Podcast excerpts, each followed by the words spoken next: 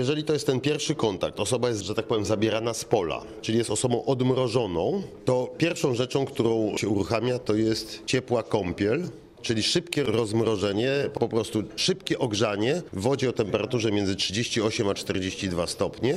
I od tego momentu, paradoksalnie, zaczyna startować choroba. Póki palce są odmrożone, czy kończyna, czy nos, czy uszy, cokolwiek jest odmrożone, tam jest status quo, tam się nic nie dzieje. Sytuacja się nie pogarsza. Choroba startuje od momentu rozmrożenia. Od tego momentu mamy 24 godziny na wdrożenie tej terapii.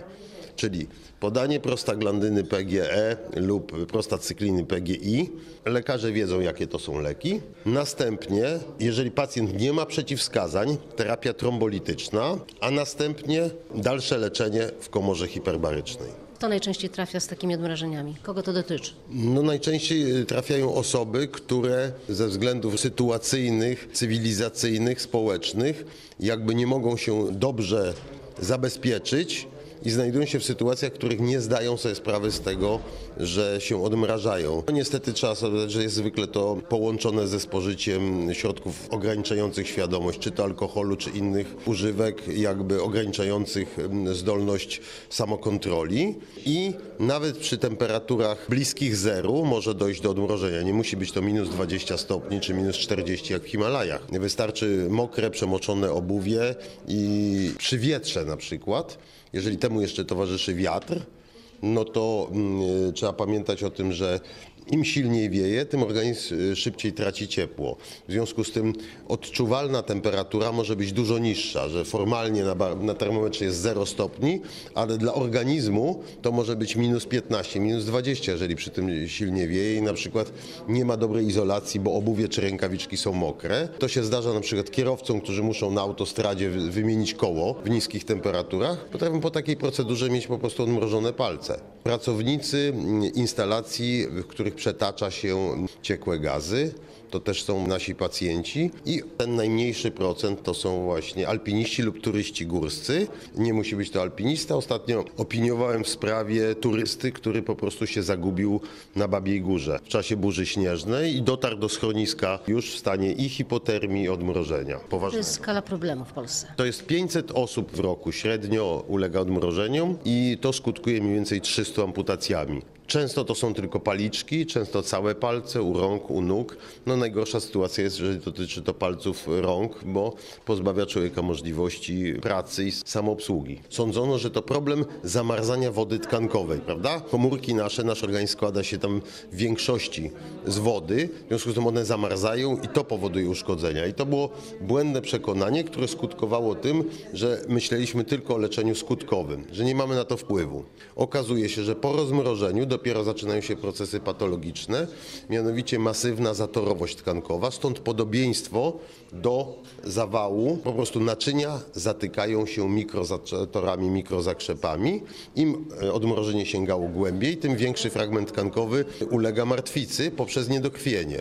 Jeżeli zanim ta martwica się dokona ostatecznie, wejdziemy z lekiem przeciwzakrzepowym, rozpuścimy te za zatory, zakrzepy, w tym momencie udrożnimy krążenie, do tego dodamy hiperbarię, która pozwala ośmiokrotnie zwiększyć nasycenie tkanek tlenem, nawet tkanek, do których nie dociera krew, to pozwoli tkankom przeżyć i zregenerować się, a zatem albo nie dojdzie do amputacji, albo ta amputacja będzie mia du miała dużo mniej okaleczający charakter. Ale nie zawsze taka procedura właśnie jest wdrażana. Chcecie to zmienić? Chcemy uczyć od początku łańcucha przeżycia, czyli od klubów wysokogórskich, klubów turystycznych, czyli tak naprawdę zwykłych cywili, tak? czyli ludzi, którzy wyjdą w górę. Tutaj przede wszystkim będziemy kładli nacisk na profilaktykę odmrożeń, profilaktykę hipotermii i umiejętność zdroworozsądkowego zachowania się w sytuacji, kiedy do zdarzenia wypadkowego dojdzie. Tutaj jest dosyć istotna umiejętność samooceny, rozpoznania się, bo o ile istnieje duża grupa osób, która lubi służbę zdrowia i w naszych placówkach, to ta grupa, o której mówimy w tej chwili, turystyczna czy, czy wysokogórska, to są ludzie bardzo aktywni, twardzi, którzy czasami mają tendencję odwrotną do bagatelizowania objawów, a chcemy, żeby jeżeli już do tego odmrożenia, e, zwłaszcza palców u kończyn doszło, żeby wiedzieli z czym to się je i kiedy e, wołać o pomoc. Kiedy zaczyna się odmrożenie właśnie? To mogą być stosunkowo e, niewielkie minusy, natomiast połączone z silnym wiatrem na przykład. Ja odmroziłem się we Włoszech na 4000 przy temperaturze minus 5, natomiast był huraganowy wiatr i, i łapki do dzisiaj czasami za to mi dziękują pieczeniem i bólem. Po czym się poznaje, że to już jest ten moment? Przy ciężkich odmrożeniach przestaje być zimno. Przy ciężkich odmrożeniach zaczyna się od właśnie ograniczenia dolegliwości. Jeżeli ręce stają się szaroblade, jeżeli ręce przestajemy czuć, bo z reguły mówimy o rękach, jeżeli ucisk na tkanki nie przynosi jakichkolwiek cech krążenia, tutaj już jest sygnał, że coś jest nie tak. Kolejnym etapem przy odmrożeniach takich powiedzmy małych czy średniego poziomu, po rozmrożeniu tkanek zaczyna boleć. Oj, naprawdę wtedy zaczyna boleć i to jest sygnał i dobry, i zły. Dobry, że wraca e, ukrwienie i e, nerwy dokrwione zaczynają sygnalizować, dostaliśmy w kość, e, jesteśmy odmrożeni, ale też zły, bo sygnalizuje, że, że coś się stało. To może nie odmrażać, dopóki nie jesteśmy w miejscu, w którym możemy dostać pomoc. Dokładnie tak, to jest, to jest element szkolenia. Najgorszą rzeczą, jaka może spotkać tkanki odmrożone, to jest wejście w tak zwany cykl rozmrażanie, zamrażanie, czyli coś, co w kuchni doskonale każda pani domu wie. I tutaj chodzi o to, żeby powstrzymywać się przed rozmrażaniem tkanek, przed powrotem do bezpiecznego miejsca, tak? czyli do bazy w górach wysokich, do schroniska, z którego możemy być szybko ewakuowani. Dopiero wtedy dokonujemy y, prawidłowego rozmrożenia, bo dokonujemy rozmrożenia wilgotnego, czyli kąpielą wodną o temperaturze około 38-40 stopni, a nie ciepłym, y, suchym, czyli na przykład, co się często niestety zdarza, nawiewem z farelki czy nawiewem z samochodu. Chcemy się ogrzać jak najszybciej. Mówicie, jak powinno być, a jaka jest praktyka? Tak naprawdę praktyka jest różna. Niestety część z tych odmrożeń, zwłaszcza osób o obniżonym statusie społecznym czy osób bezdomnych, trafia do szpitala za późno. W zeszłym roku czy parę lat temu były modne w kinach filmy o Everestie, o wypadku i tam jeden z głównych bohaterów jeszcze na 8 tysiącach po przebudzeniu się po 24 godzinach w jamie śnieżnej nagle pokazuje kamera szczerniały nos, szczerniałe palce. W strefie śmierci tego nie byłoby widać, bo tamte tkanki są jeszcze zamrożone, one będą bladosine, aplastyczne, natomiast te szczerniałe tkanki występują już po rozmrożeniu, czasami doba, czasami dwie później. I część z tych pacjentów, kiedy już jakby albo zrozumie, że coś się złego stało, czasami jest to związane ze, ze zwykłym już wytrzeźwieniem, to niestety część tych pacjentów duża no, podlega uzależnieniom od substancji psychoaktywnych, prze, przede wszystkim alkoholu i wtedy szukają pomocy. To już jest dosyć późno. Okno terapeutyczne odmrożeń jest bardzo szerokie, jak na e, zmiany niedokrwienne, bo jest 24 godziny od e, pierwszego rozmrożenia tkanek do nawet 48 godzin, kiedy możemy podawać leki, kiedy możemy i powinniśmy zaczynać leczenie. Jedna trzecia tych pacjentów poddawana jest amputacji, to znaczy, że nie za często właśnie się podaje te środki, o których mówicie. Czy one są bardzo drogie? Dlaczego jest ten opór?